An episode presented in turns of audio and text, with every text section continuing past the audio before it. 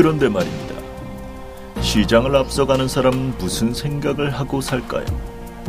어떻게 시장을 앞서가는 그런 생각을 할 수 있을까요? 주식빵집에 그 해답이 있을까 말까 있을까 말까 잘 들으면 있을지도 모릅니다. 안녕하세요. 다음 카페 주식빵집의 주식 이야기에서 진행하는 빵집 세시보 주, 간 브리핑 방송 시작하도록 하겠습니다. 예, 뭐 하여튼 이제 우선 이제 지난 주말 시장부터 보면은 흐름이 좀 나쁘진 않았던 것 같아요. 지난 주말 미증시를 다시 한번 이제 돌아본다라면 그 미국이 이제 유럽에서 경기 부양한다라는 게 그다지 호재로 작용을 못 하다가 그 이유는 이제 드라기가 경기 부양을 못 한다고 추가적으로 안 할 것 같다라는 취지의 발언을 하면서 그게 이제 조금 안 좋은 쪽으로 영향을 줬다가 그런데 이제 조금 지나가니까 이제 다음 이제 정책위원이 아 추가적으로 금 저기 정책 수단을 가지고 있다. 그러니까 뭐, 뭐 돈도 덮을 수 있고 그리고 이제 인플레이션 2%될 때까지 계속해서 이제 경기 부양을 할 거다 이런 식의 어떤 의지를 갖다가 이제 보여준 거죠. 그러면서 아 유럽이 그러면 추가적으로 또 부양할 수도 있겠고 또 길게 하겠구나라는 이제 기대감이 좀 올라갔고 여기에다가 미국이 이번 주에 이제 FOMC가 15, 16일 이틀 동안이고 우리나라는 이제 수목, 수목 우리나라 시간으로 알게 되는 거예요. 수목이 되겠죠. 근데 금리 인상 안 할 거잖아. 이렇게 이제 인식이 되다 보니까 그냥 어쨌든 돈 더 푸는 거니까 이제 밀어붙이면 되겠네라고 해서 이제 다우지수가 17,200까지 치고 나가는 흐름이 나왔고 나스닥도 이제 뭐 보시다시피 이제 400, 4,700, S&P 500은 오래간만에 도 이제 2,000포인트 넘어가면서 상당히 좀 세게 움직이는 형태가 됐습니다. 그러니까, 그리고 뭐 한국 관련 지표도 굉장히 좋았거든요. 그러니까 야간 선물을 우리가 좀 중점적으로 봐야 되는데, 어, 0.7% 정도 올랐기 때문에, 그러니까 대략적으로 보면 1980대 중반 정도까지 이제 시장에서 넘버는, 그러니까 여차하면 다음 주에 2,000을 다시 보게 될 가능성도 이제 없지는 않다. 이렇게 이제 볼 수 있는 거죠. 근데 중요한 건 이번 주에 과연 이제 뭐 미국의 금리 인상을 어떻게 할 거냐. 시장의 기본적인 시각은 이런 거잖아요. 그러니까 미국의 금리를 안 올릴 거고 대신 옐런의 어떤 발언이 매파적이냐 비둘기파적이냐 이거에 대해서 관심이 훨씬 더 많은 그런 형태가 되고 있는 거죠. 가령 뭐 이런 거죠. 그러니까 이번에 금리 인상 정말 하고 싶었는데 한번 참은 거야 이런 식으로 얘기를 하게 된다라면 다음 FOMC가 4월이고 그 다음이 6월이 되거든요. 그러니까 그럼 다음 달에 또 금리 올리네 마네 뭐 이런 논란이 될 거니까 시작이 좀 주춤거릴 거다. 그거는 이제 그 매파적인 발언이 나오면 뭐 이런 식으로 해석이 되는 거고 만약에 이번에 금리를 안 올렸는데 뭐 주변 여건상 좀 신중하기로 했다 아니면 뭐 주변 상황 맞춰가면서 가겠다라는 식의 비, 이걸 이 정도면 좀 비둘기파로 해석을 할 거거든요. 이런 어떤 발언이 나오게 된다라면 결과적으로 미국의 어떤 금리 인상이라든가 이런 것들 자체는 아 이제 6월로 넘어가는구나라고 인식을 해서 시장이 4월에는 인상을 안 할 거니까 그러니까 4월까지 또는 5월까지는 증시가 이제 랠리가 나올 가능성으로 무게를 두겠지. 이렇게 이제 판단을 하는 게 이제 기본적인 시각이잖아요. 근데 어쨌든 근데 기본적으로는 미국이 금리를 안 올릴 것이다라는 기대감은 글로벌 증시에 반영이 돼 있는 상태라고 봐야 돼요. 왜냐하면 현재 미증시 추이를 보면 최근에 주가가 뭐 S&P 500도 그렇고 뭐 다우지수도 그렇고 15,500 정도까지 내려갔던 게 지금 거의 뭐 1,700포인트 정도 올라왔잖아요. 우리나라 코스피도 마찬가지로 이제 뭐 한 1850 이하까지 내려갔던 상황이 지금 1970까지 올랐거든요. 그리고 월봉에서 보면 제가 뭐 2000 그 10, 뭐 2000 이제 11년 이후에 깬 적이 한 번도 없는 그러니까 우리나라가 이제 2009년 리먼 사태 이후에 이제 그걸 극복하고 나서 깬 적이 없었던 게 월봉상 60월선이거든요. 근데 2011년에도 찍었다가 돌아가고 2013년에도 찍었다가 돌아가고 2014년도가 작년도 초반에도 그랬고 하반기에도 찍었다 돌아왔던 게 지금 다 깨져 저기 그랬던 게 올해 1월에 이게 깨졌었거든요. 2월에 회복 못했었고 근데 지금 3월에 다시 회복이 돼버렸어요. 이렇게 되면서 이제 이게 무슨 약세장에서의 어떤 기술적 반등일 수도 있지만 또 다르게 보면 저 때가 이제 의도적으로 한번 깨버린 거고 지금부터는 다시 저 20월서 넘어가지고 큰 상승, 그러니까 뭐 한 2,200까지 가는 상승이 열릴 수도 있겠다. 뭐 이렇게 또 해석이 될 수도 있는 거잖아요. 그러니까 차트상으로도 보면 시장에서는 여러 가지 어떤 기대치를 갖다가 두면서 올라왔는데 다만 이렇게 밀고 올랐을 때는 어쨌든 미국의 금리를 안 올릴 거야. 유럽이 부양을 할 거고 중국은 돈을 덮을 거야. 이런 기대감들이 미리 반영이 좀 된 거거든요. 그러니까 FMC가 딱 끝나고 나면 그때부터 대단한 상승이 시작이 된다. 이렇게 될 수, 되면 좋겠지만, 혹시라도 안 될 수도 있습니다. 왜냐하면 이미 반영이 된 거고, 반영이 된 상태에서 새로운 모멘텀이 돼야 이제 뭔가 재료가 이제 붙어줘야 이제 한 번 더 올라갈 수 있잖아요. 그러니까 지금 지수가 1800포인트에서부터 올라설 때는 중국이 다행히 폭락하지 않았기 때문에 그러니까 중국이 지난번 같은 것도 2차적인 폭락이 또 나오지 않을까 이런 걱정이 좀 있었잖아요. 그러니까 작년 8월에 5천 넘어갔던 지수가 이제 3천 정도 전에서 한번 반등이 되나 보다 3,400 정도 됐다가 2차 폭락이 나가고 3,000이 깨고 내려왔었잖아요. 근데 중국이 이번 같은 경우는 3,500까지 올라갔다가 깨서 2,630 근처까지 갔다 그 선에서 더 안 깨지고 버텼거든요. 그러니까 시장이 일방적으로 두들겨 맞지 않겠구나. 글로벌 자금이 맞지 않겠구나. 또 이제 유가가 올라가니까 신흥시장이 괜찮겠구나. 이런 기대감이 있었기 때문에 어느 정도 이제 버티는 흐름이 좀 나왔던 거였거든요. 근데 이번 같은 경우는 이제 그 그런 악재 해소 플러스 조금 주춤거리고 막 모호해지고 있을 때 이제 각국에서 돈을 결국엔 풀겠지 이런 불안정한 상황. 그러니까 경기팀 이제 돈을 이렇게 풀었음에도 불구하고 경기가 안 살아나는 거에 대해서 투자자들이 굉장히 불안해했잖아요. 그러니까 불안해 할 제가 이제 그랬죠. 지금 경기는 당장 살려내는 게 불가능하다. 살려내는 게 불안하기 때문에 이거를 극복시켜 줄 수 있는 거는 결과적으로 기업의 실적도 아니고 갑자기 경기 확 좋아지는 것도 아니고 그냥 온니 결국에는 부양책이 될 수밖에 없다. 그러니까 부양책이 시장을 반전시키는 모멘텀이 될 것이다라는 점을 여러 번 설명을 드렸죠. 근데 그게 지금 된 거잖아요. 예, 각국에서 돈을 더 푼다고 하니까. 근데 이게 지난주 목요일이 유럽 정책 시리즈 1탄이었고 다음에 이제 이번 주에 일본이 15일, 그 다음 날 미국 이런 식으로 통화정책 회의가 계속 벌어지게 되잖아요. 중국은 이미 돈을 더 풀었고 지급 준비를 내리고 유동수 공급하고 그랬으니까. 근데 그게 딱 끝나고 나면 정책 시리즈가 마무리가 돼요. 그러니까 정책 시리즈가 마무리가 되니까 새롭게 뭔가 모멘텀을 갖다 놓을 수 있는 거리가 별로 없잖아요. 뭔가 호재가 좀 있어야 되는데 호재거리가 딱히 뭐 지표 발표 일정도 좀 애매하고 경기가 엄청나게 좋아질 리도 없고 이게 지금 모멘텀이 공백 상태로 바뀌게 되거든요. 그러니까 그렇게 되면서 시장이 이제 오히려 FOMC가 딱 지나고 나서 반짝 아 금리 동결했구나 만약에 동결이라면 금리 동결했으니까 힘차게 올라가야지라고 딱 일단 떴다가 거기서부터 갑자기 모호해지는 예, 시장이 이제 멈칫하면서 오히려 좀 지루함이 나올 수도 있게 될 겁니다. 그러니까 이런 어떤 흐름이 나올 수 있기 때문에 FMC 지나고 나서 무조건 시장이 확 올라간다 이렇게 기대할 수는 없죠. 자 그러면 FMC 이외 시장이 만약에 올라가려면 올라가지 못하는 거 그건 아닙니다. 올, 끌어올릴 수 있는 재료가 하나가 남았어요. 뭐냐면 20날 20날 굉장히 중요한 스케줄이 있습니다. 그러니까 20날이 어떤 스케줄이 있냐면 이날이 이제 저 러시아하고 이제 러시아 플러스 오펙 국가를 비롯한 산유국들이 모입니다.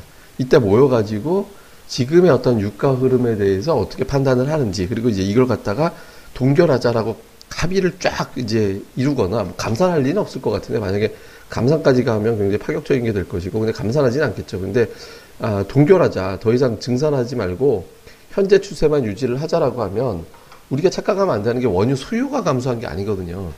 아니, 수요가 감소하지 않았어요. 미, 중국이 전 세계 최대 산유국이잖아요. 근데 중국의 원유 소비는 계속 늘어나고 있어요. 감소한 게 아니거든요. 근데 그거 늘어나는 것보다 원유 공급량이 계속 찔끔찔끔 늘어나 있는 상태가 돼 있다 보니까 이제 유가가 못 올라가는 그런 형태가 돼 있던 거거든요. 그러니까 동결만 해줬다고 하면 기본적으로 유가가 그래도 재고가 있으니까 확 올라가진 않겠지만 어쨌든 올라가는 계기가 될 수 있거든요. 그러니까 이게 끝나고 나면 현재로서는 이탈이 하나 더 있다. 바로 유가 상승. 그러니까 이 20일 날 정도. 그러니까 이런 또 기대감 때문에 시장이 좀 움직일 수 있거든요. 그러니까 시장이 뭐 이게 터무니없이 이게 고점이다라고 두들겨 맞기보다는 만약에 이제 동결이 된다 이래버리면은 이제 뭐 이제 뭐 동결에 대해서 매파가 나왔던 비둘기파가 나왔던 어떤 게 결정이 되건 간에 시장이 뭐 결과적으로 그것 때문에 멀쩡하게 그냥 딱 그날 보합으로 끝나야지 이렇게 될 리는 없거든요. 올라가거나 내려가나 하루 이틀 정도 출렁거리는 형태가 되겠죠. 그 다음에 추세는 뭘로 끌고 가냐? 결국은 아마 유가가 될 겁니다. 그러니까 유가가 동결이라는 판단이 되고 이렇게 되면 이게 이제 뭐 이벤트의 자체가 변곡이 돼서 그 시점에서 이제 그동안 유가가 반등했던 게 호재가 나와도 거기서 빠질 가능성도 없진 않아요.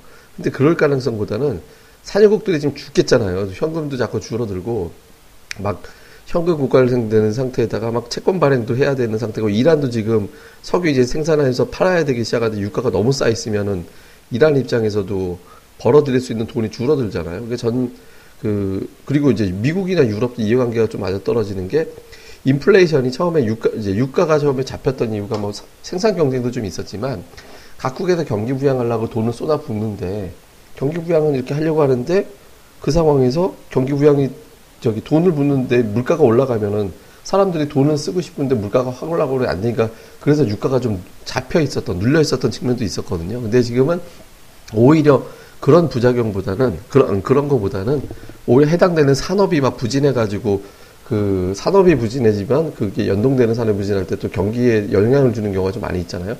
그런 상황이 되다 보니까 지금 유가가 올라가는 게 유리하다 이렇게 보는 거죠. 그래서 아마 그 이후에는 원유가 아마 모멘텀이 될 겁니다. 정책 다음에는. 그러니까 뭐 시장에 대해서는 이런 시리즈가 계속 좀 나올 거기 때문에 뭐 그렇게 이제 비관적으로 볼 필요는 없고 다만 FMC가 뭐 강력한 상승의 시작이다 이렇게 이제 우리가 기대를 너무 하게 되면 오히려 그때 뭐 그때 타겟으로 매도 물량 나왔을 때는 조금 충격을 받을 수도 있으니까 그러니까 이 부분에 대해서는 조금 시장에서 너무 기대보다는 그냥 아 그런 스케줄대로 움직였구나 정도로 이제 넉넉하게 챙겨 보는 게 오히려 맞지 않을까 이렇게 생각을 합니다. 그래서 이번 주는 뭐 시나리오상 미국이 아주 매파로 나올 경우는 시장이 한 이틀 정도 아니면 하루 뭐 그 정도 아마 출렁거릴 거예요. 그냥 멀쩡하게 갈 리는 없으니까 뭐 그 정도 출렁거리면 나오긴 하겠지만 뭐 그게 못 견딜 정도의 대단한 출렁거림으로 될 것 같지는 않고요. 그러니까 하루 정도 뭐 그 정도 이제 지나가고 나면 또 금방 이성을 찾는 형태가 될 겁니다. 그러니까 그거 자체에 대해서는 뭐 미리부터 뭐 괜히 겁먹고 그럴 필요는 없다라고 보여져요. 그러니까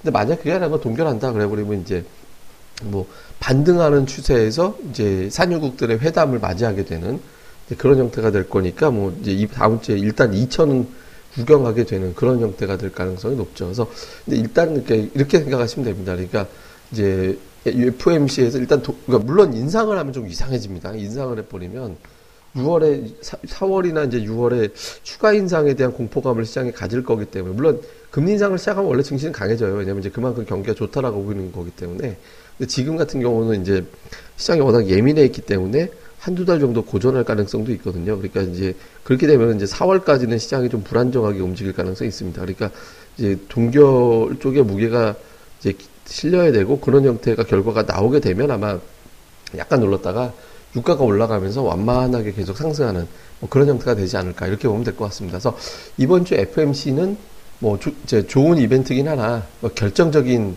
뭐 시장의 방향을 완벽하게 뒤집어 놓을 정도는 아니다 이렇게 이제 보면서 대신 이제 동결 그다음에 이제 저 산유국들의 회담에서 좋은 결과 이렇게 나올 때는 2천 넘어가면서 아마 이제 2천 한 150까지도 넘보는 장이 될 거고 그렇지 않더라면은 그냥 2000대 초반과 그다음에 1900포인트 초반에서의 어떤 박스권 예, 그런 흐름으로 이제 4월까지 끌려가는 이제 이런 게 두 가지 정도의 시나리오로 보시면은 되지 않을까 이렇게 보면 될 것 같습니다. 그래서 이번 주 전반적으로 보면 지수는 나쁘지는 않을 거고, 그러니까 지수가 좋은 전제가 된다고 하더라도 종목별로는 지루할 수 있습니다. 왜냐하면 지금 외국인 선물 매수가 너무 왕창 누적돼 있거든요. 왕창 누적돼 있는 상태이다. 이게 역대 최고였어요. 그러니까 카, 차트를 한번 찾아보니까 제가 2009년도 이후부터 차트를 다 뒤져봤거든요. 2009년도 이후에 차트 흐름을 좀 차트를 한번 그려봤어요. 제가 엑셀로 이게 저, 저, 데이터를 좀 다운 받아가지고 한번 쭉 한번 그려봤더니 역대 최고의 선물 매수가 들어와 있는 상태더라고요. 그러니까 그러니까 이제 단기에 한 6만 계약 정도 들어왔는데 이 짧은 기간에 같은 기간에 6만 계약 들어온 사례가 없더라고요. 보니까 굉장히 좀 많이 들어와 있는 상태가 돼 있는 거죠. 그러니까 이게 이제 외국인들 입장에서 대신 또 뭐가 문제냐면 이제 이게 들어와 있는 건 다행스러운 모습인데 다만 지금 ADR이 되게 많이 올라와 있는 상태. 그러니까 제가 이제 ADR 얘기를 자주 하죠. 그러니까 이게 조금 부담되기 때문에 이게 이제 초대형주 중심의 상승이 좀 두드러지고 나머지 종목도 어 지수가 하는데 안 가네 뭐 이런 형태가 될 가능성이 있습니다. 근데 그럴 때도 너무 걱정할 필요가 없어요. 왜냐하면 이게 이제 오히려 시장의 과열을 조금 눌러주는 식어주는 시켜주는 그런 역할을 하는 조정이 될 수도 있거든요. 그러니까 그 부분에 대해서 어 삼성전자 제 혼자 간다. 이래가지고 이제 초조할 게 아니라 그런 장이 한 일주일 정도 지나가고 나면 삼성전자 혼자 쭉 간 장은 없어요 여지껏. 예, 삼성전자 혼자만 가는 장세는 여지껏 없거든요. 그러니까 이게 이놈이 이제 한 1주 길면 2주 정도 이제 그러다가 이제 그 다음에 반전하는 경우가 많았지. 그러니까 그런 흐름이 나온다고 해서 나쁠 게 아니라 오히려 아 시장에 도움이 되는구나 라고 이제 생각을 하고 그냥 유지하고 예, 그렇게 가면은 될 것 같습니다. 그래서 시장 흐름에 대해서는 뭐 그렇게 크게 걱정할 필요는 없는 것 같고요. 그다음에 전략적으로는 지난주부터 이제 계속 그 삼성전자가 좀 두드러지게 지금 살아나는 형태가 되고 있죠.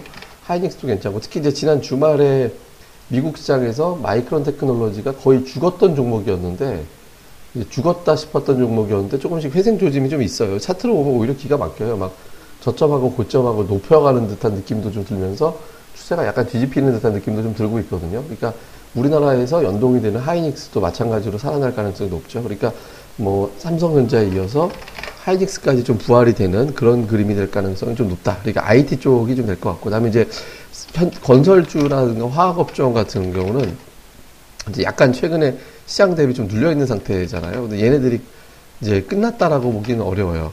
예, 끝났다라고 보기는 어렵고 숨고르기 정도. 근데 숨고르기 지나고 나면 다시 또 얘네들이 어쨌든 주가는 제가 보기에는 40달러 근처에 한번 상투 단계 상투 나올 거고 궁극적으로 50달러 이상까지는 밀고 올라갈 가능성이 높다라고 보거든요. 그러니까 눌러주고 나서 다시 재차 올라갈 가능성이 없습니다. 그러니까 유가 관련된 정도, 원유 관련된, 원자재 관련된 종목들, 이런 종목들에 대해서는 계속해서 이제 좀 관심 있게 볼 필요가 있죠. 저도 개인적으로 조금, 조금 보는 게 비철금속. 그러니까 제가 한번 남선 알비늄이라든가 뭐 아니면 이제 풍산, 뭐 이구산업, 성원, 뭐 고려아연 이런 종목들 있잖아요. 그러니까 조금 이제 남선 알비늄이 좀 지루함이 있어가지고 뭐 관심 있게 보다가 좀 말긴 했습니다만은 하여튼 이런 류의 어떤 기업들, 이런 류의 기업들 같은 경우는 주가 흐름이 한번 좀 강하게 나올 가능성이 좀 있거든요. 그러니까 원자재 중에서 상대적으로 덜 가 있는 저평가 종목들, 그러니까 자산 대비 저평가 종목들, 그러니까 이런 종목들에 대해서 관심 좀 가져보는 게 좋겠고, 그리고 역시 증권주, 그러니까 증권업종도 뭐 계속해서 좀 체크해 보는 게 좋겠고, 그 다음에 이제 중성주 쪽에서는 지난주에서 이제 약간 그 살아날 것 같다라는 느낌으로도 좀 나왔던 게 제약이나 이제 바이오 업종이었잖아요. 그러니까 제약이나 이제 바이오 이쪽이 지난주에 보면은 이제 조금 흐름이 타려고 하는 움직임들이 좀 나왔거든요. 셀트리온은 안 움직이는데, 예, 그러니까 셀트리온은 지금 주가가 좀 눌려있는 상태인데, 뭐, 대웅제약이라든가 종근당이라든가 이런 종들 보면, 이제 조금씩 살아나요. 예, 그러니까 이제 차트가 보면 이제 쉬었다가 이제 움직이려고 하는 그런 움직임들이 조금씩 감지가 되고 있거든요. 그러니까 이런 어떤 기업들, 그러니까 왜냐하면 이건 돈이 많이 풀리는 글로벌 유동성이 많이 풀리는 국면으로 가게 되면 그런 상황에서는 결과적으로 그걸 뭐라 그래야 되죠? 그러니까 이제 좀 그 성장주에 대한 관심이 좀 높아지거든요. 그런 종목들을 좀 관심 있게 봐야 될 거고, 그 다음에 이제 또 한 가지는 역시 이제 뭐 제가 이제 주구장창 그 이제 매수해놓고 이제 지금 버티기 버티기 이렇게 하고 있는 전기차 관련주들, 예, 지금 테슬라의 주가 상승이 정말 대단합니다. 그러니까 이게 올해 이제 이때가 143달러, 2월 10날 143달러였어요. 한 달 전에. 한 달 전에 143달러였는데, 지난 주말 종가가 207달러, 7.5달러, 거의 208달러 정도 됩니다. 그러니까 600달러, 60달러가 올랐어요. 그러니까 이게 지금 거의 45% 정도 올라온 거잖아요. 그러니까 그랬는데 우리 시장에서 좀 주춤했다가 지난주에 보면 전기차 관련주들이 하고 2차 전지 관련주 움직임이 좀 나왔거든요.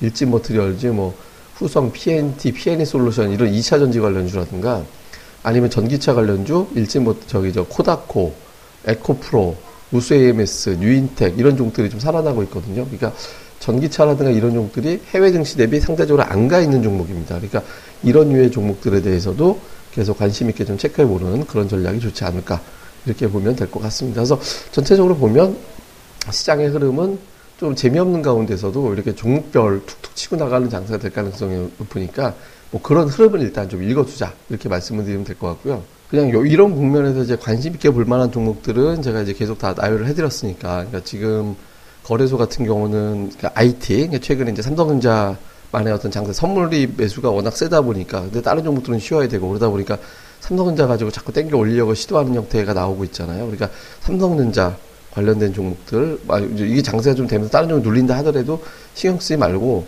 뭐 화학, 건설, 다음에 건자재 특히 뭐 이제 비철금속 쪽에 해당되는 종들이면 더 좋을 것 같아. 이런 종들이랑 그다음에 주말에 어떤 게 있었냐면 이제 중국에 있는 증감 저 증감원 이제 저기 그 당국자가 중국 증시 뭐 조정 나오는 거 용납하지 않겠다라는 취지의 발언을 했거든요. 이게, 이게 굉장히 중요한 거죠. 그러니까 중국 증시가 좀 힘을 얻을 가능성도 있거든요. 만약에 그렇게 된다면 중국주들 있죠. 뭐 차이나 그레이트니 뭐 이런 종들 있죠.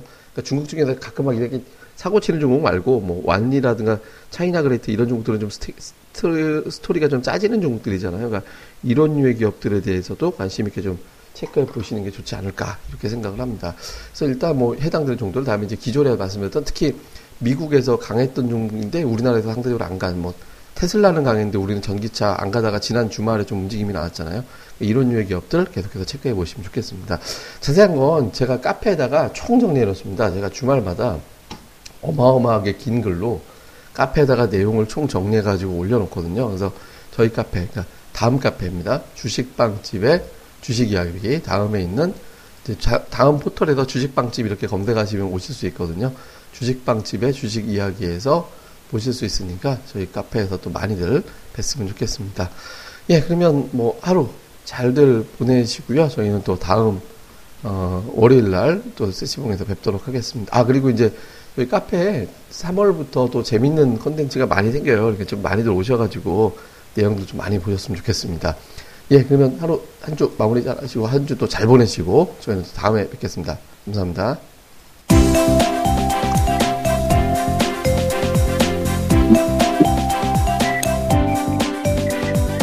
아, 안녕하세요. 주식방집 운영자 불사조입니다. 주식 투자하기 참 답답하시죠? 어, 공부하자니 배울 곳이 마땅치 않고 또 여기저기 이상한 광고에 혹해서 가입했다가 낭패만 당하고 이런 답답한 투자자분들을 위해 저희가 VIP 빵집을 열었습니다. 어, 실전 투자대 1위 출신의 공략들 발급법, 차트 전문가의 매매 극소, 시황 전문가의 쉽게 이해되는 오늘장 브리핑, 그리고 저희 멤버가 직접 탐방해서 알아낸 다양한 기업 정보를 정리해 드립니다. 부담 없이 편안하게 가입할 수 있는 신한 VIP 빵집에 많은 가입과 관심 부탁드립니다. 자세한 내용은 다음 카페 주식빵집의 주식 이야기에서 직접 확인하시기 바라고요. 문의 전화는 010-3043-0909 0909입니다. 010-3043-09없다. 네, 두 번 기획해 주세요. 네, 감사합니다.